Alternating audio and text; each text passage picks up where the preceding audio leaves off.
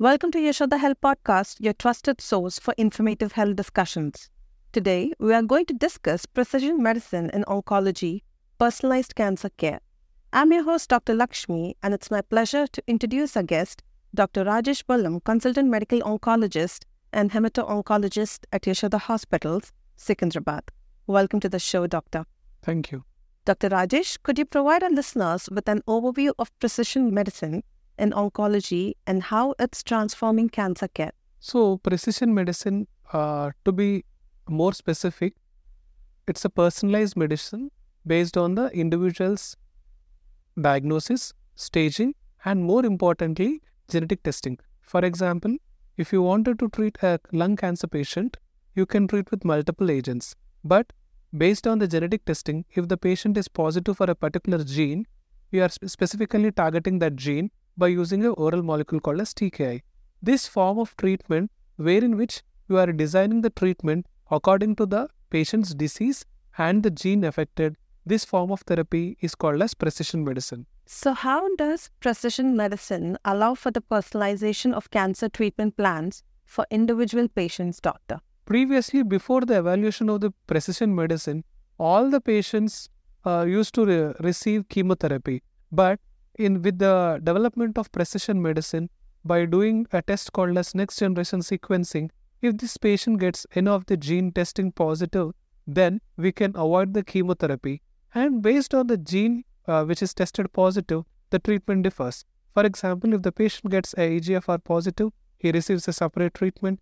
If he gets an ALK positive in a lung cancer, he gets a different treatment. So, you will personalize the treatment based on the genes which are coming positive and even you can avoid chemotherapy if targetable mutation comes positive. So, by based on the test results, you can modify the treatment in the personal medicine. So, what role does genetic testing play in identifying targeted therapies in precision oncology, doctor? Especially this genetic testing is important for uh, targeted therapies, uh, mainly in colon cancer, lung cancer, and majority of the advanced cancers.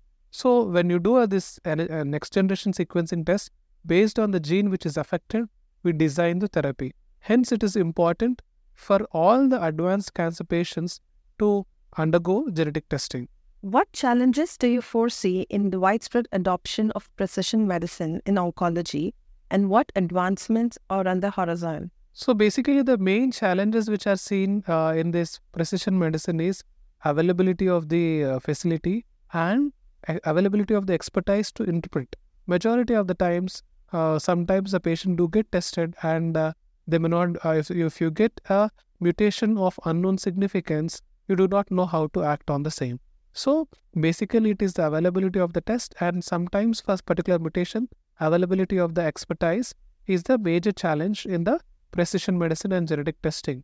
And the way forward to go ahead and solve this problem would be to have a proper molecular tumor boards where in which the clinicians exchange the uh, information between with the molecular genesis and cross check the data which is available for this uh, gene with the genetic base. So moving forward, the way forward is to have a tumor board along with molecular genesis and having a molecular tumor board is more important, especially in the evaluation of a precision medicine. And how does personalized cancer care benefit patients both in terms of treatment outcomes and their overall experience, doctor? The more important thing is whenever you use the targeted therapy in a patient instead of using a chemotherapy, that increases the patient's survival and improve the quality of life. As I said previously, if you treat a CA lung uh, stage 4 patient with a cancer uh, with a chemotherapy, the median survival used to be around 9 months to 12 months. Whereas if we are using a targeted therapy based on the specific targetable mutation, then the survival can improve from 9 months to all the way to a 5 years to 7 years. That is the importance of uh, genetic testing and treating the patient according to the targetable drugs. So, is precision medicine in oncology readily accessible?